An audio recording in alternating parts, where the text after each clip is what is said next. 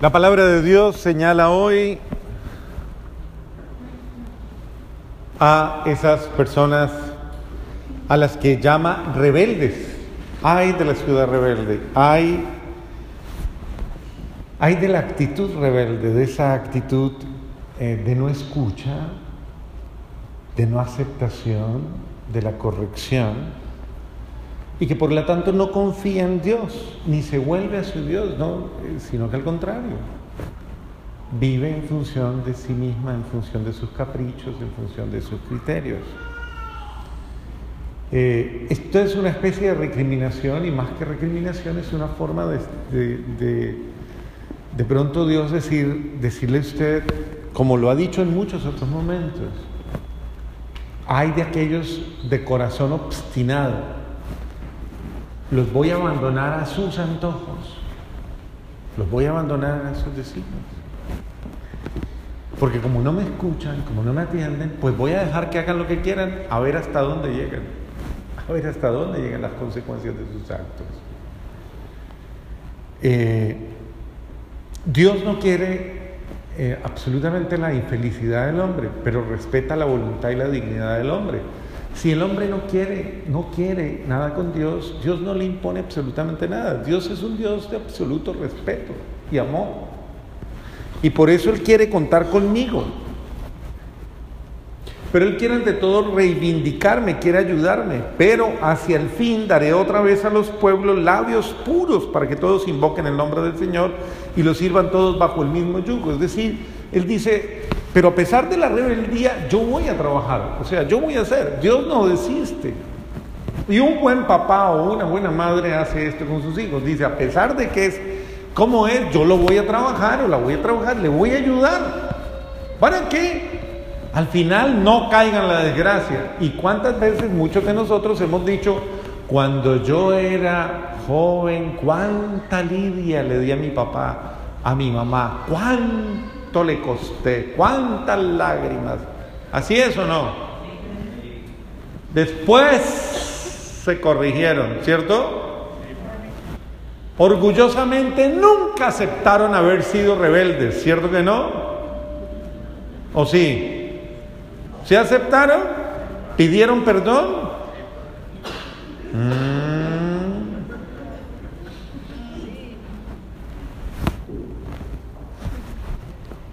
Eh, aquel día ya no sentirás vergüenza de haberme sido infiel, porque entonces yo quitaré de en medio de ti a los orgullosos y engreídos y tú no volverás a ensoberbecerte en mi monte santo. Es el sentido de eh, Dios dice que quiere liberarnos de las como de las infidelidades, las ingratitudes. Es un Dios que quiere restablecernos, que quiere quitarnos la culpa para que lo veamos y lo busquemos con amor, con corazón sincero. Aquel día dice el Señor, yo dejaré en medio de ti, pueblo mío, un puñado de gente pobre y humilde.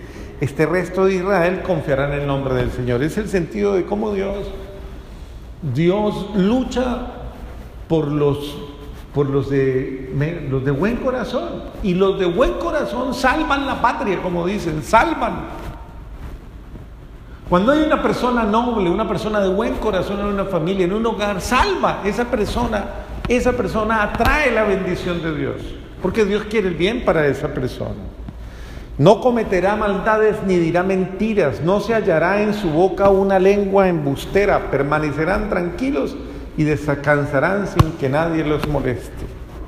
Esas expresiones básicamente lo que están haciendo es ayudándonos a reflexionar en que a Dios no le gusta una persona, una persona caprichosa, es decir, no es una buena actitud, no, no le gustan las personas, y cuando estoy diciendo no le gustan, es decir, estoy expresando cómo, cómo es de difícil, cómo es de complicado trabajar con una persona que no tiene buena voluntad, ¿o no? Que no quiere tener buena disposición, no quiere.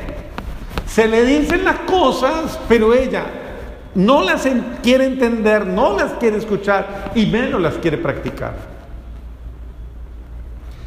Y en un poco, tratando de como de confrontar la situación, le dice a los fariseos y le dice a los, a los ancianos del pueblo, ¿qué les parece este ejemplo?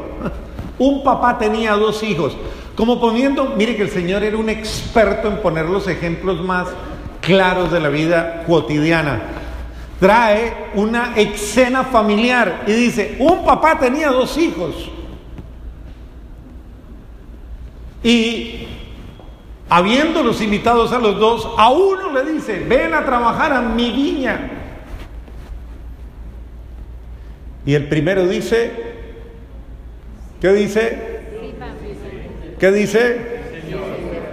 Sí, Señor, yo voy, yo voy. Arrancó bien. Tuvo hasta buenas ganas, hasta buen aliento, hasta buen ánimo.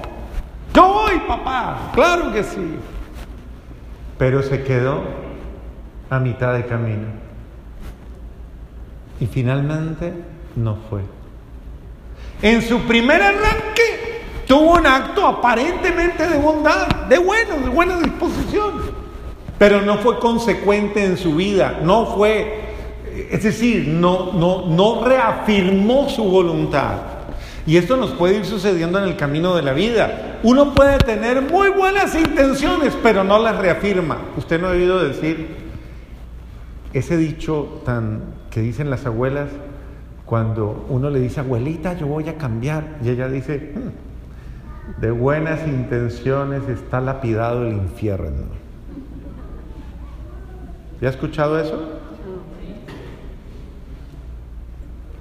Entonces lo que importa no es la buena intención, lo que importa es hacerlo, que usted lo haga.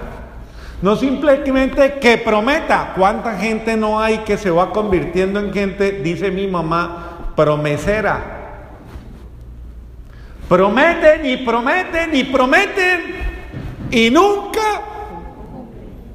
Pregúntele al de al lado, ¿usted es promesero? Pregúntele. ¿Usted es promesero? ¿Usted es de los que promete y nunca cumple?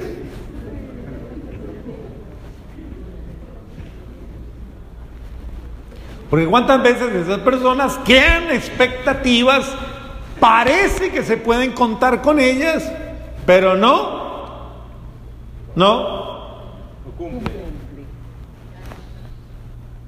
¿Y eso qué quiere decir? Y eso pasa en muchos órdenes. Eso pasa en la vida matrimonial. ¿Sí o no?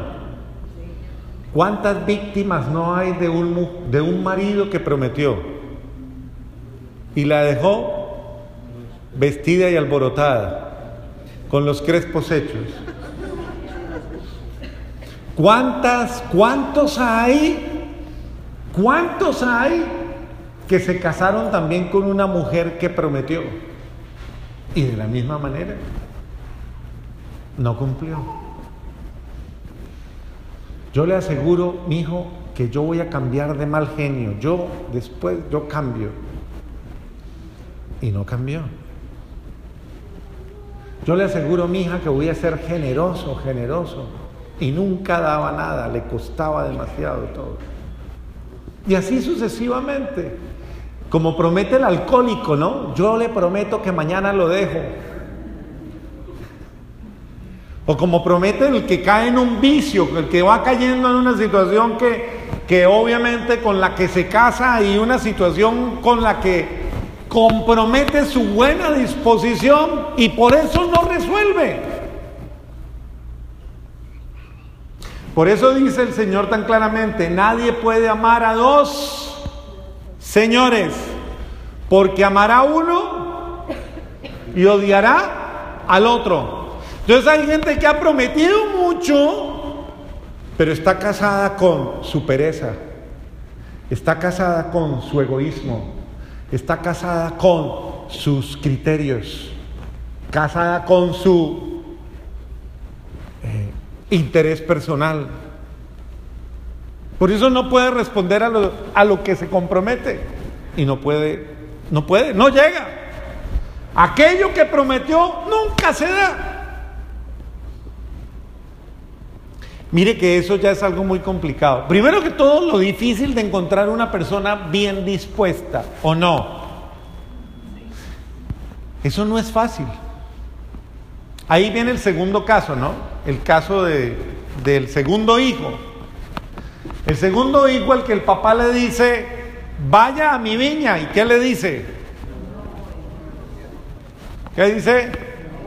Ese es el rebelde, ¿no? Ese es el rebelde. Hay muchos rebeldes sin causa. Hay muchos que son sencillamente por dar la pelea. Sencillamente porque son rabiosos. Hay unos que viven rabiosos a toda hora. Uno ni sabe cuál es su problema. Uno a veces ni alcanza a entender con quién es que pelean pero viven a toda hora. Bueno, eso no pasa aquí en esta parroquia, eso es de otros lugares, ¿no? Aquí hay gente muy calmadita, ¿no? Tranquila. Pero eh, son reactivos, emotivos, y son a veces, ¿cómo es?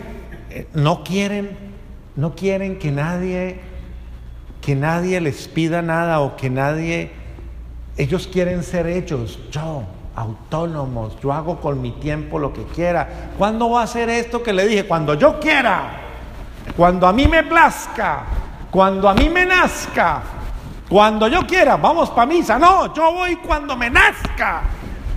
Ah. Y así sucesivamente, ¿no?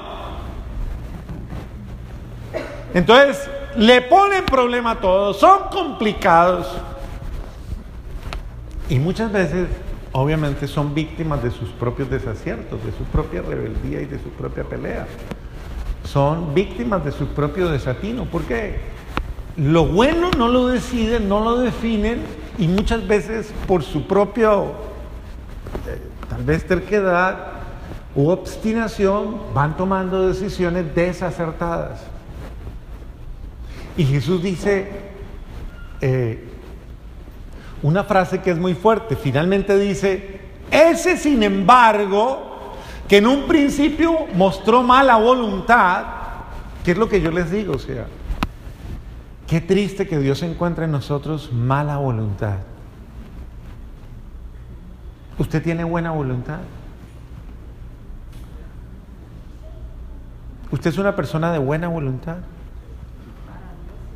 Para Dios sí, para el resto no. Usted tiene buena voluntad. O sea, usted es una persona a la que uno la encuentra con buena voluntad o toca ese día rezar mucho para poderlo encontrar de buena voluntad. ¿Ah?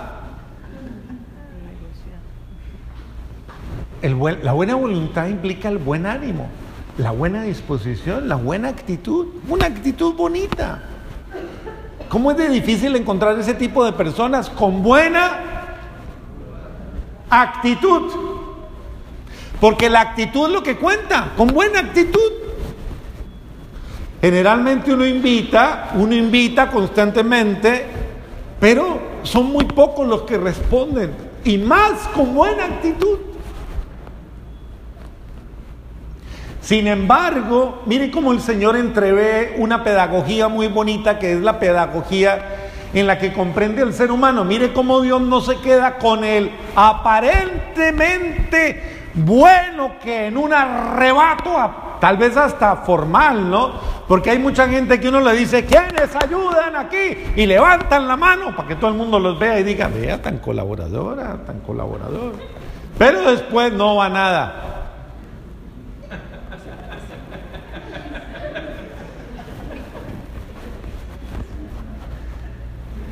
Y en cambio los otros que no levantaron la mano, que se quedaron, no, yo no voy, no tengo tiempo, no puedo. Y finalmente aparecen y trabajan más que cualquiera. Y entonces Jesús dice, a mí nadie me engaña, o sea, a, Dios nadie lo engaña. Y le está tratando de decir a los fariseos y a los, y a los ancianos, no engañen a Dios. O sea, no, no, no se muestren buenos, en buena actitud. Porque ustedes no están respondiendo a Dios como deben responder. Y dice una frase muy dura, yo creo que es muy dura, dice, ¿quién hizo la voluntad? ¿Quién hizo la voluntad de Dios? ¿Quién? ¿Quién? ¿El que dijo voy y no fue o el que dijo no voy y fue? ¿Quién? El que dijo no voy recapacitó, pensó, corrigió y finalmente fue dócil y lo hizo. Ese es el sentido de la pedagogía divina. Que el Señor dice, puede que aquí haya personas que aparentemente arrancaron mal, pero que tienen la humildad en el camino corregir y tener buen corazón. Y dice, pues cuídense, tengan mucho cuidado, porque las prostitutas, porque los, los pecadores, los publicanos, es decir, la gente a la que usted llaman mala, esos que llaman rebeldes, esos que llaman, esos van a ir primero que ustedes. Y así fue. Créanme que María Magdalena fue un escándalo para muchos, porque María Magdalena era un escándalo público. María Magdalena era una mujer exageradamente de mala fama, además que era una mujer de mucho dinero, y se sabía que no estaba metida en, la, en la prostitución por plata, sino por vicio. Era peor, viciosa. Era vicio. Y sin embargo, su gran mal era que no había encontrado, no había encontrado quien valorara a ese ser humano y quien le enseñara a valorarse a ese ser humano. Cuando se encuentra con Jesucristo, replantea su vida, replantea y cambia. Y se da cuenta que está actuando de una manera indigna. Y esta mujer corrige su vida, enmienda su vida totalmente y llega a ser, dice, dice, la primera entre los apóstoles. Fue la primera que tuvo la oportunidad de ver a Jesús resucitado. La primera. Y antes que era una vergüenza. Mire cómo pedagógicamente Dios dice, al que se humilla será ensalzado. Esta mujer se humilló, acuérdense, lavándole los pies a Jesús, bañándoselo con sus lágrimas, enjugándoselos, en una actitud humilde de arrepentimiento y cambió su vida. Y fue consecuente hasta el final. Por eso es Santa María Magdalena. Porque desde el momento en que tomó la decisión de corregir su vida, la corrigió para siempre.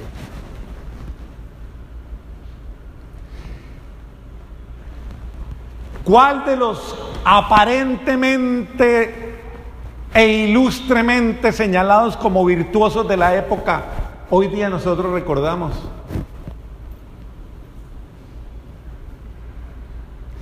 Sin embargo, no podemos olvidar a esa pecadora, porque esa pecadora hoy día tiene mucho que decirnos de la heroicidad del cambio, del heroísmo de un cambio.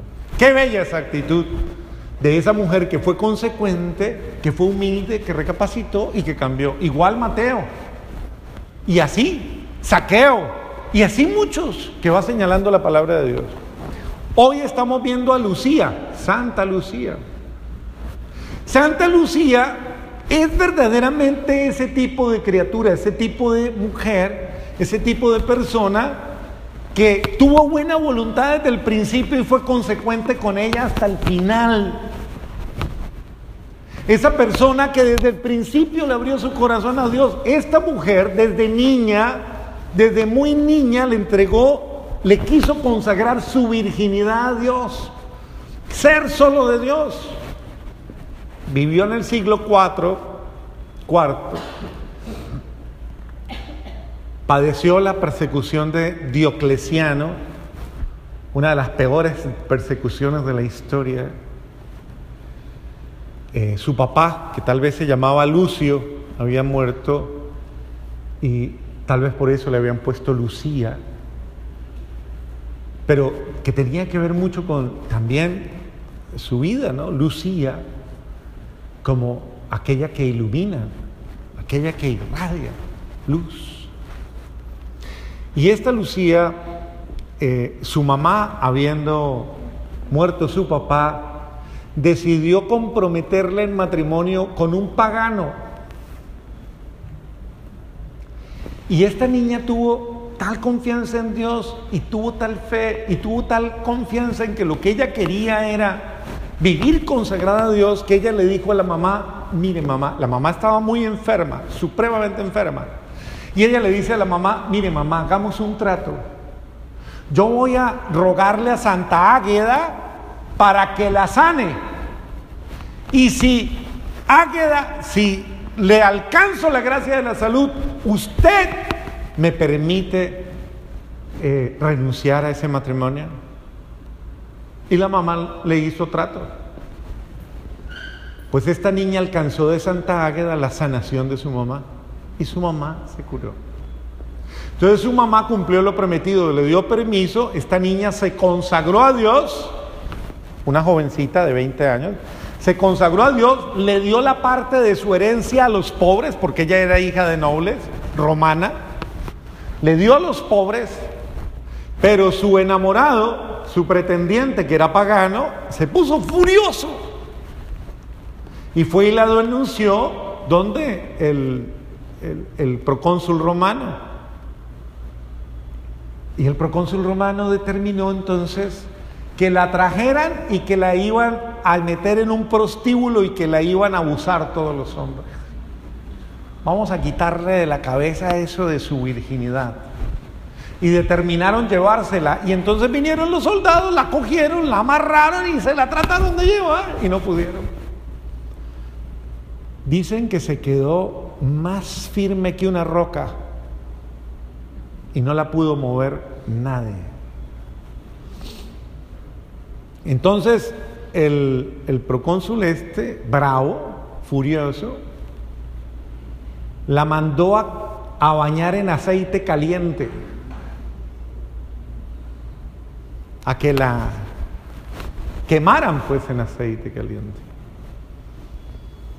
Le quemaron en aceite caliente y no le pasó absolutamente nada.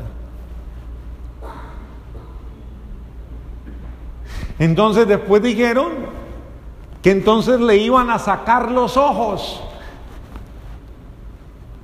Y así fue, por eso es Santa Lucía, la de los ojos. Le sacaron los ojos y siguió viendo. Entonces dijeron que era bruja y le cortaron la cabeza. Así fue el martirio de Santa Lucía.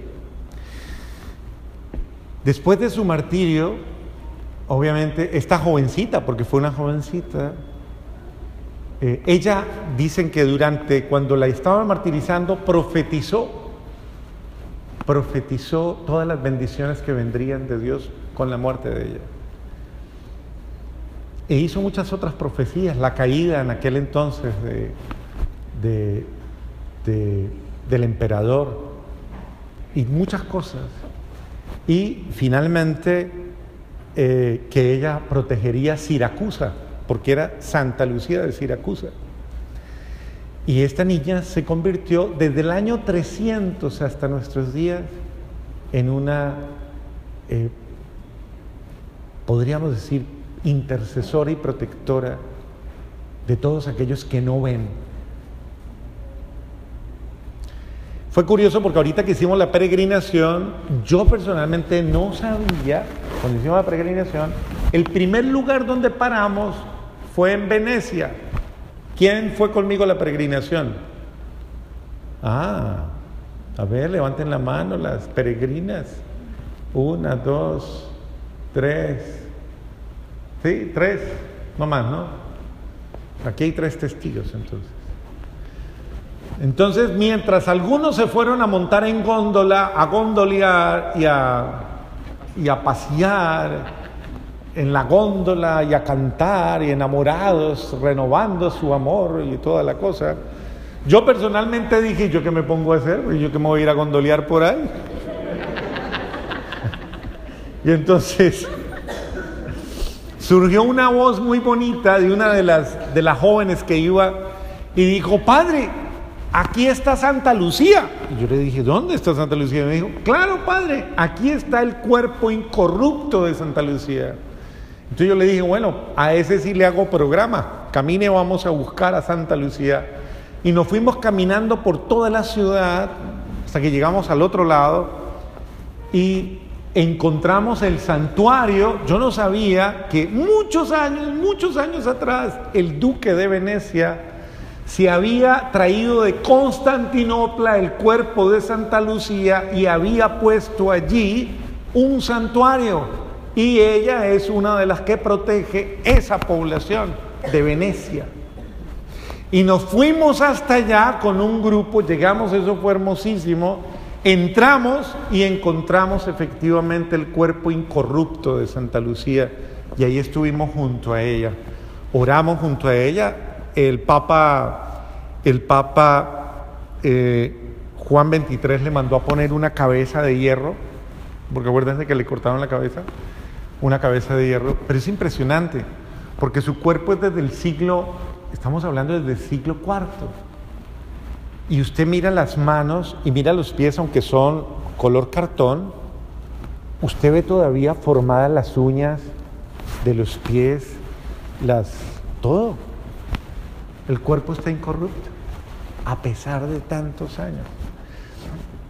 Fue bellísimo, ahí nos arrodillamos, oramos un muy buen rato por todos los ciegos. Si usted se considera ciego, yo ahí oré por usted ahí en ese santuario de Santa Lucía. Y pedimos por todos los que tenemos enfermedades visuales eh, y le suplicamos de una manera muy especial. Eh, creo que fue un momento muy bello. Yo no sabía que era la patrona incluso de los electricistas, claro, por la luz. Y ahí consagramos a Pedro Chalhup, que es electricista, el que nos cambió las lámparas. Y oramos por él y toda la cuestión. Y así sucesivamente vivimos momentos muy bonitos, pero el gesto tan lindo de haber podido encontrar y reconocer esa santa. Y por eso hoy me parece muy significativo que podamos celebrarla, porque pienso que hay que redescubrir los santos, redescubrirlos en nuestra vida. Muchas veces nosotros nos olvidamos de santos tan grandes. Esta es una gran santa, créanme, es una de las grandes santas de la iglesia a la que creo que es importante acogerse y orarle y pedirle para que interceda, no solamente para que veamos físicamente, sino ante todo para que veamos espiritualmente. Porque puede ser que muchos de nosotros, al ser tercos y rebeldes, seamos al mismo tiempo ciegos espirituales. Amén.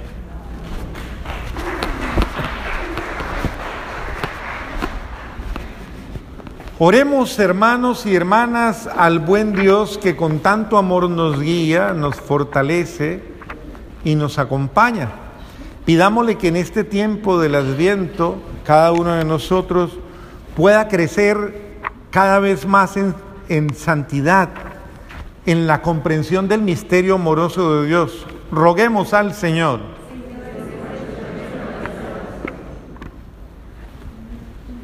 Pidamos por el Papa Francisco para que el Señor lo proteja y a él y a todos sus obispos y les conceda la luz que ilumine a todos los pueblos. Roguemos al Señor. Pidamos al Señor que bajo su protección nuestros tiempos sean tranquilos y bendecidos. Roguemos al Señor. Pidamos al Señor que conceda la libertad a todos los que sufren cualquier clase de persecución. Roguemos al Señor.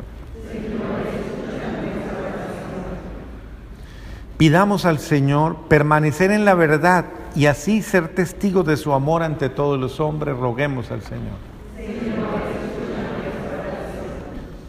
Dios Todopoderoso y Eterno, que salvas a todos y quieres que nadie se pierda Escucha las oraciones de tu pueblo y concédenos que el mundo camine por tu senda de paz y que tu iglesia se alegre en tu piadoso servicio. Por Jesucristo nuestro Señor. Presentemos nuestra ofrenda al Señor.